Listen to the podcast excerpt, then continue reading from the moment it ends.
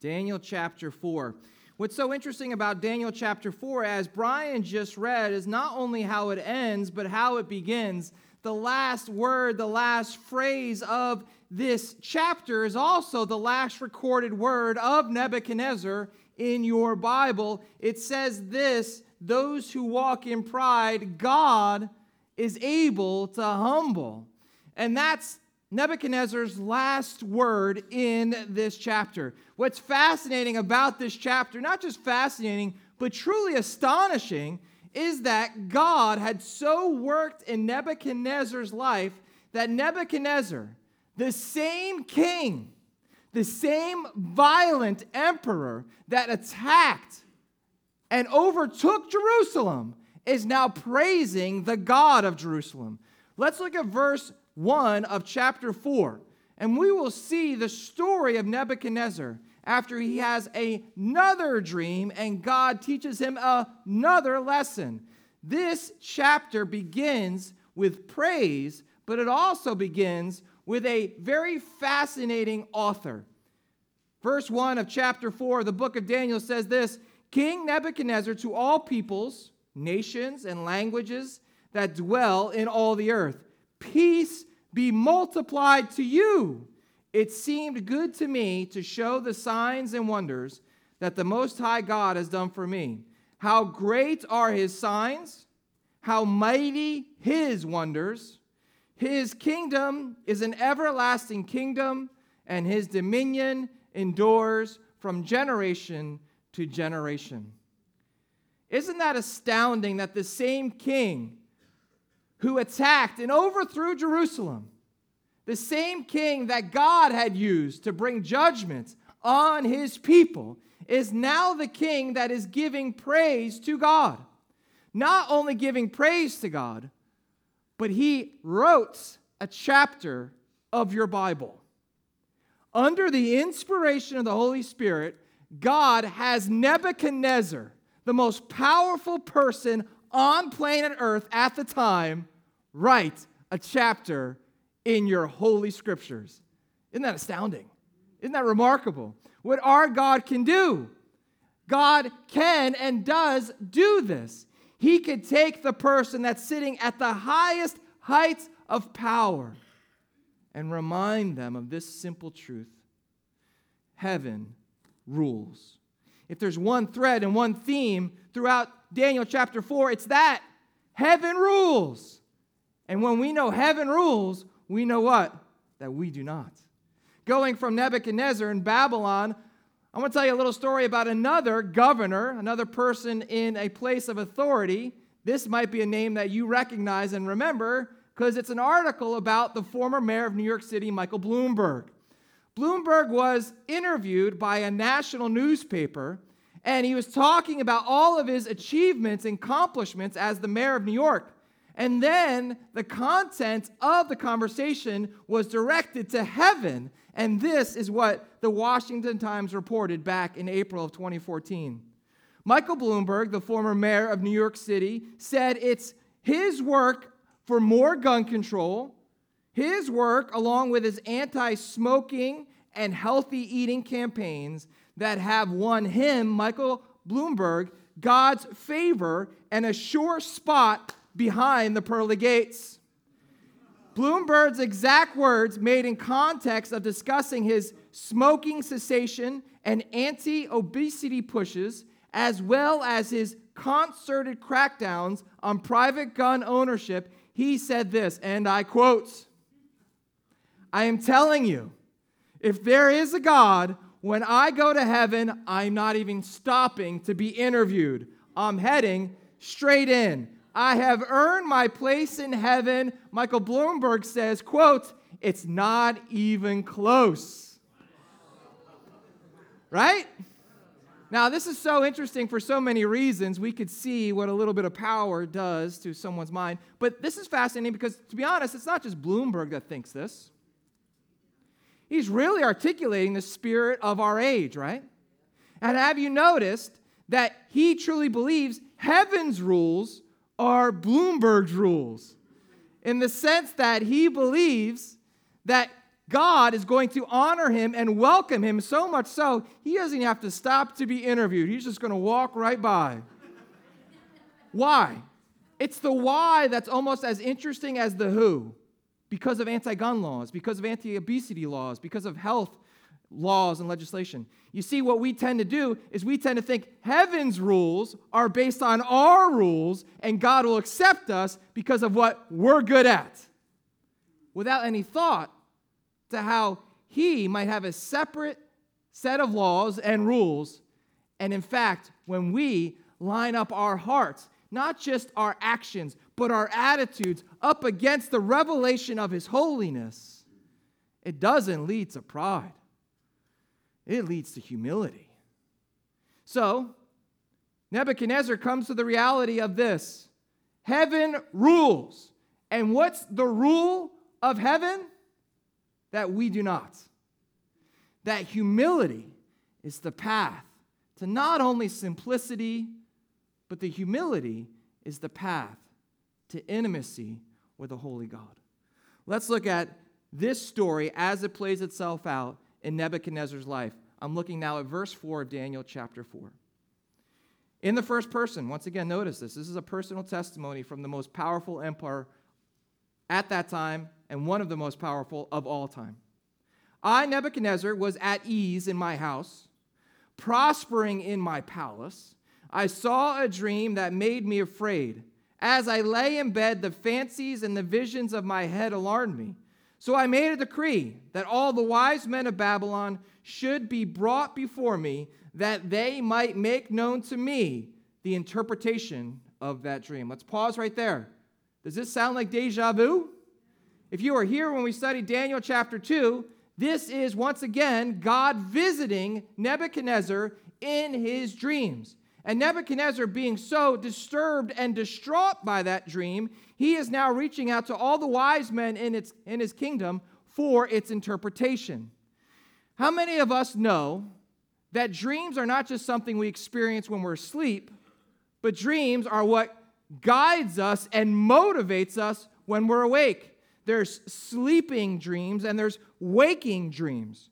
Sleeping dreams, and as we talked about, I believe that God does speak to us in our dreams. All of those dreams need to come under the authority, the authority, the clarity, and the sufficiency of Scripture. But it's what happens when the alarm clock goes off. And it's our waking dreams that get us out of bed. In fact, I would submit to you this our delusions of grandeur happen not in our sleeping dreams, but they find a happy home in our waking dreams.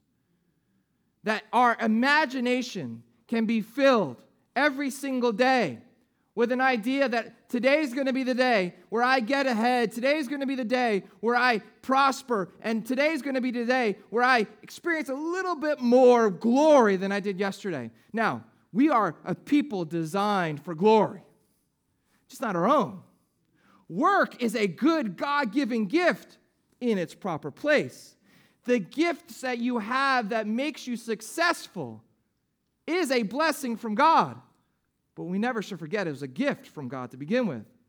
Here, Nebuchadnezzar is reminded that even though he is living safely in his prosperous palace, he has no peace. He can't even sleep. This dream is once again disturbing and punctuating his false perception of himself. It is bringing to the forefront the reality of not only heaven, but of earth. So, what happens is he calls in Daniel and he tells Daniel about the dream. He explains to Daniel about this vision. And what's the vision? Well, the vision is of a tall tree, beautiful and also big, visible to all the world with abundant fruit. And then a holy one comes down from heaven chops down the tree to a stump. And if I could paraphrase, the stump becomes a chump. The stump is referred to as a person, and this stump loses his mind, and then this stump starts to act like a crazy, ravenous animal. Nebuchadnezzar gets this dream, and logically, he's disturbed by it. So Daniel responds. Let's jump all the way down to the second half of verse 19.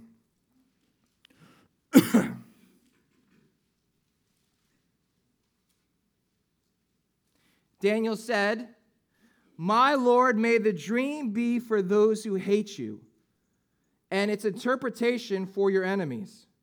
The tree you saw, which grew and became strong, so that its top reached the heaven, to heaven, and it was visible to the end of the whole earth, whose leaves were beautiful and its fruit abundant, in which was food for all, under which beasts of the field found shade, and in whose branches the birds of the heaven lived. It is you, O king. You have grown and become strong. Your greatness has grown to the reaches of heaven, and your dominion to the ends of the earth. Daniel is seemingly nervous to deliver this truth. I think there's a very helpful principle in our conversations with those that we're trying to share our faith with. There is a certain relational part of Daniel's witness to God's faithfulness that I think is very helpful for us. Daniel says out of the gate, Oh, may it not be so of you, king. Now, is this flattery? Is this Daniel just trying to be diplomatic? I don't think so because if you go back to Daniel chapter 2, Daniel had no problem delivering the truth without any kind of sentimentality. No, I think what's happened now that some time has passed, Daniel has been living in the king's court, serving at the king's disposal, and he has built a relationship with the king, and he has to deliver a very hard message. And here's a beautiful truth God has called us to be a witness of grace, but also truth. There is no grace without the truth. And the truth is often offensive to people. Remember the heartbeat of our faith. The heartbeat of our faith is that our heart is the heart of the problem. Is that we are all wretched sinners in need of saving, and unless we look to Christ, who said of himself, I am the way, I am the truth, I am the life. Listen, no one, Jesus says, comes to the Father but through him. That's an offensive message, politically incorrect, countercultural. How do we deliver the message? Can people tell if you're delivering it in a way that is filled with true compassion? Absolutely. Can people also tell if you're delivering that message and you don't care about them at all? Some of us, we get into discussions and arguments with people and you might even win the argument, but you could lose the person. The gospel is offensive, but that doesn't give us license to be obnoxious. Daniel, listen to this. He cares about the dude that came in and took him from his home. That's astounding. God is about to work not only Nebuchadnezzar's heart, but Daniel's heart as well. So as we share the gospel, let us not do it from our high, holy hill, Let's do it in humility with tears in our eyes, saying, There is, yes, a heaven, but there is also a hell, and Jesus is the only way. Amen? So then he delivers the truth. There's kindness, there's compassion, and then he reminds them of this truth. Let's jump down to 26. Talking about the interpretation of the, of the dream, here is really the heart of this passage and of this chapter. And as it was commanded to leave the stump of the roots of the tree, your kingdom shall be confirmed for you from the time that you know that you know heaven rules. Therefore, O king, let my counsel be acceptable to you. Break off your sins by practicing righteousness, and your iniquities by showing mercy to the oppressed, that there may be perhaps a lengthening of your prosperity. All right. Stop right there because what's about to happen is not only historically and theologically and biblically interesting as we study Daniel chapter 4, but it's going to play itself out even right now. Nebuchadnezzar is struggling, distraught, and disturbed. Daniel gives the way out. Daniel reveals God's will. And whenever God speaks, it's what happens next that's really, really important. Because what's going to happen is you're going to see the pride and the hubris of Nebuchadnezzar. He's going to literally hear an interpretation the second interpretation from none other than God Himself, and He will remain, at least initially, unchanged. He will just go on with His life. That will probably happen this morning. I pray that it doesn't, because many of us will look down at Nebuchadnezzar and say, What a big dope! You big idiot! And leave here without our pride in check. And leave here without being considering and considerate of how the Lord is leading us to humble ourselves. Because if we do not humble ourselves, He will allow the world to humble us. So, here we go. Nebuchadnezzar heard the truth, but he had to see it lived out in his life before he humbled himself. Verse 28 All this came upon King Nebuchadnezzar. Verse 29 At the end of 12 months, he was walking on the roof of his royal palace in Babylon. And the king answered and said, Is not this great Babylon, which I have built? Listen to this. I have built by my mighty power as a royal residence and for the glory of my majesty. I want you to pause right there because we're going to compare now the I's and the my's of this passage to the he's and the his of the end of the passage. He is so impressed by his own success. He is so impressed by himself. You know what the book of Galatians says? Galatians 6 3 says this If anyone thinks he's something when he's nothing, he deceives himself. The Bible says that, yes, there is an enemy of your soul. He is a deceiving, lying serpent. But you know who the enemy gets help from sometimes? Us. We're our own worst enemy. Our pride deceives us. The book of Proverbs would be a great study for you this Lord's Day on Sunday to go home and study about pride and humility. We've heard this passage before, even if you've never studied it. Proverbs 16, verse 18 Pride goes before destruction, and a haughty spirit before the fall. How many of us have heard pride comes before the fall? Pride's going to come for Nebuchadnezzar before the crawl. God's going to do what he said he's going to do because he hates pride. 1 John chapter 4 says God is love. And then also in Proverbs chapter 8 it says this. God says pride and arrogance and the way of evil and perverted speech I hate. The Bible has no problem saying that God is love and everything that He does is love. Because He loves us, He knows how devastating and destructive our pride is to us. Because He loves us, He's willing to humble us on this side of eternity so we don't live in a place of complete abandoned darkness on the other side of eternity. What is happening here is God is revealing his hatred of pride. Nebuchadnezzar is not impressed. I heard a story about Muhammad Ali, the great boxer, some would say maybe the greatest boxer. And this was back in his heyday, at the top and the pinnacle of his sport and his vocation. And he was about to get on a jet plane, a 747, and fly across the country. Muhammad Ali was sitting in his chair and they were taxiing on the runway when the flight attendant walks by and sees that he doesn't have a seatbelt. The flight attendant says to Muhammad Ali, Sir, please fasten your seatbelt. We're about to take off. Muhammad Ali says to the flight attendant, Ma'am, Superman don't need no seatbelts. to which the flight attendant replied, Superman don't need no airplanes either. Buckle up, buddy.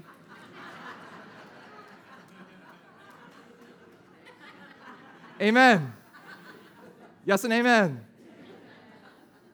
Nebuchadnezzar is so impressed by himself that sometimes God has to use drastic measures to humble us. That God, for those who really struggle with pride, will have to really use dr- drastic and dramatic measures to humble us. So, verse 31, all eyes on the Bible. While the words were still in the king's mouth, the words singing his own praise, there fell from a voice from heaven, O King Nebuchadnezzar, to you it is spoken, the kingdom has departed from you, and you shall be driven from among men.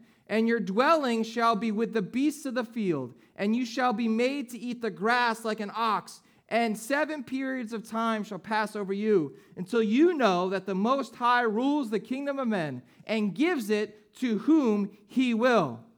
Immediately the word was fulfilled against Nebuchadnezzar. He was driven from among men and ate grass like an ox, and his body was wet with the dew of heaven, till his hair grew as long as the eagle's feathers, and his nails were like bird's claws. Let's stop right there.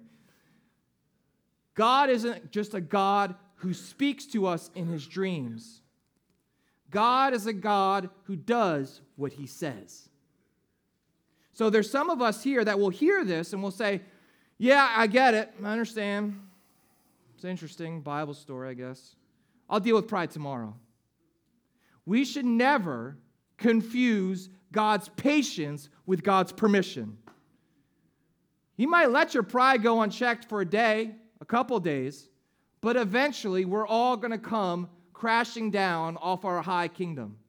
Isn't it interesting here, once again, that this is all taking place in Babylon? And we think of the Tower of Babel, this structure that was erected to reveal the strength and the might of men. And God came down from heaven and dispersed them all over the world. Have you ever wondered why we think heaven is up? Right? I mean, we've sent astronauts up.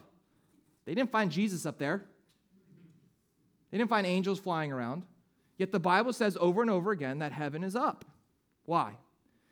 Because the Bible is less about being vertical and more about being spiritual. There is a spiritual lesson to be learned here. When we say and attest and proclaim that heaven is up, that gives us the ability to get up when we're down, but it also humbles us when we're puffed up.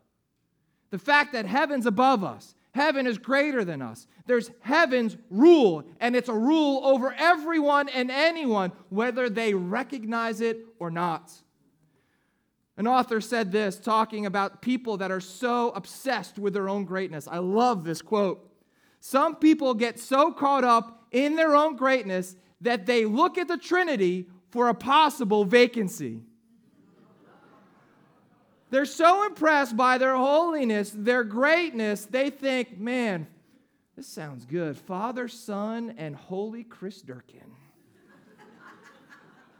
it's got a nice ring to it. It's horrifying, right? It's absolutely horrifying.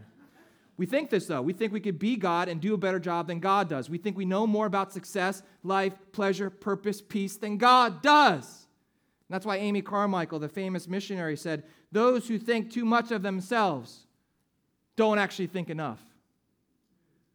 Because we find our identity and we boast based on our strengths and are blinded by our ever present weaknesses.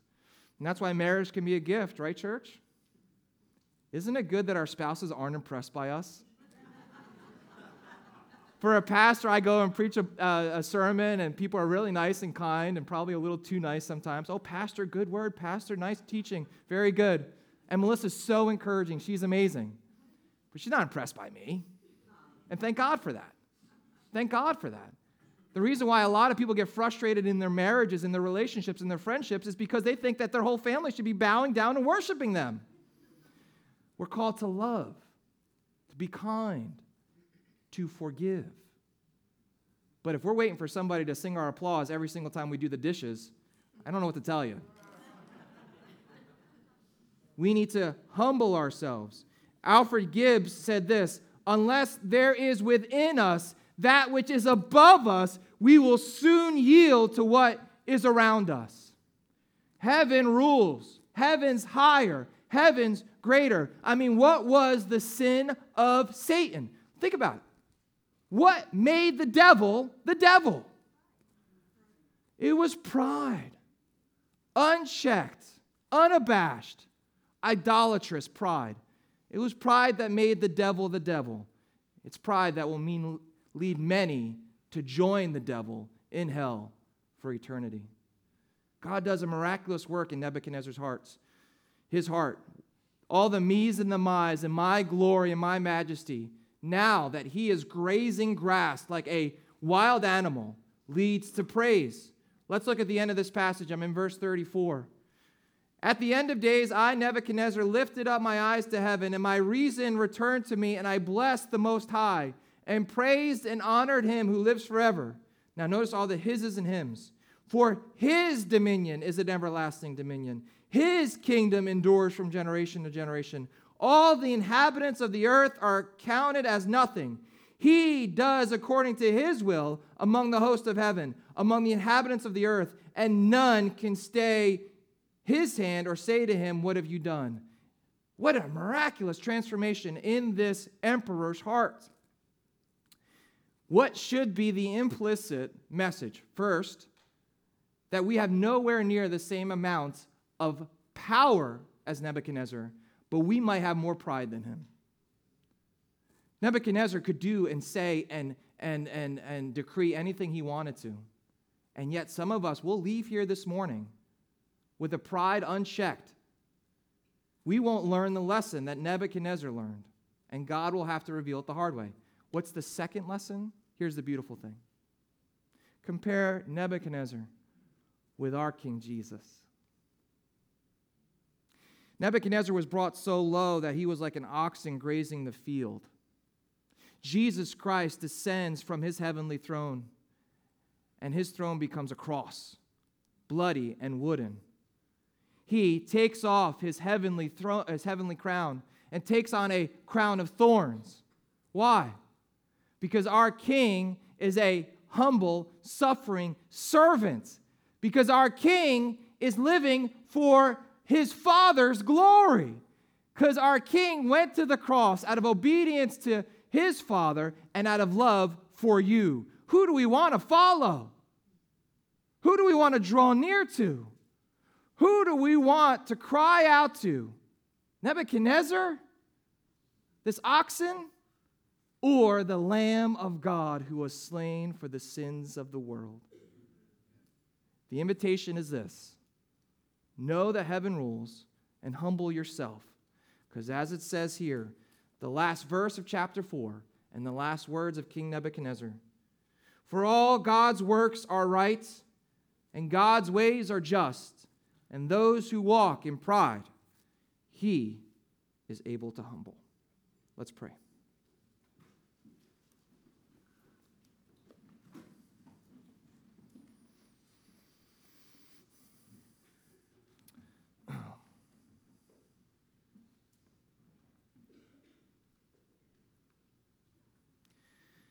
Heavenly Father, I pray first and foremost that you would forgive me of my pride and of my hubris.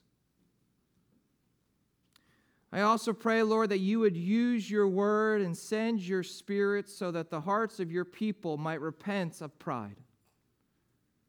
Lord, that this isn't a message for the person sitting next to us. This isn't a, a message for the person that has wronged us.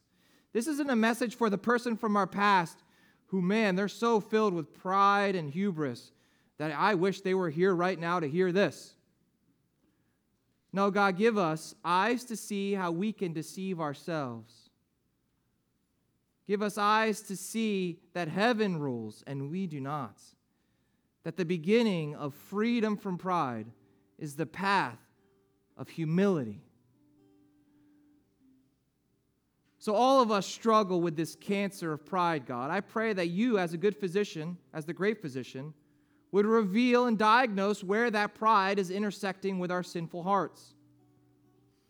And God, you would give us the grace to repent now, to turn from our stubbornness and our cold hearted hearts, and to return back to a God who loves us and demonstrated his grace and kindness through his Son, Jesus Christ, our King. What's that one thing, church? How is God commanding you? To get down off the throne of your heart so Christ himself might sit there. Would you offer it up to him now in your own time, in your own way? I'm going to give us a prayer to pray as a guide in a moment, but get some business done with heaven right now and talk to your Father. I promise you, He's listening.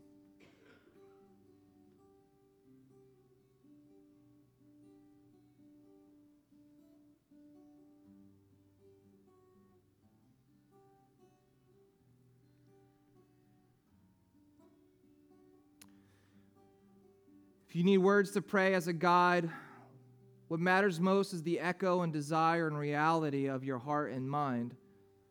But pray this prayer Holy King of heaven, I am a wretched sinner. I need you. Forgive me of my sin. Cry out to him. Humble me.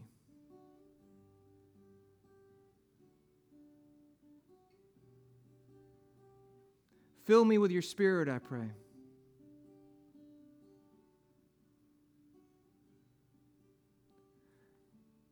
Help me to advance your kingdom and not my own. We pray all this in the name of our suffering servant, our risen, reigning King, our friend and our brother, Jesus Christ. Amen.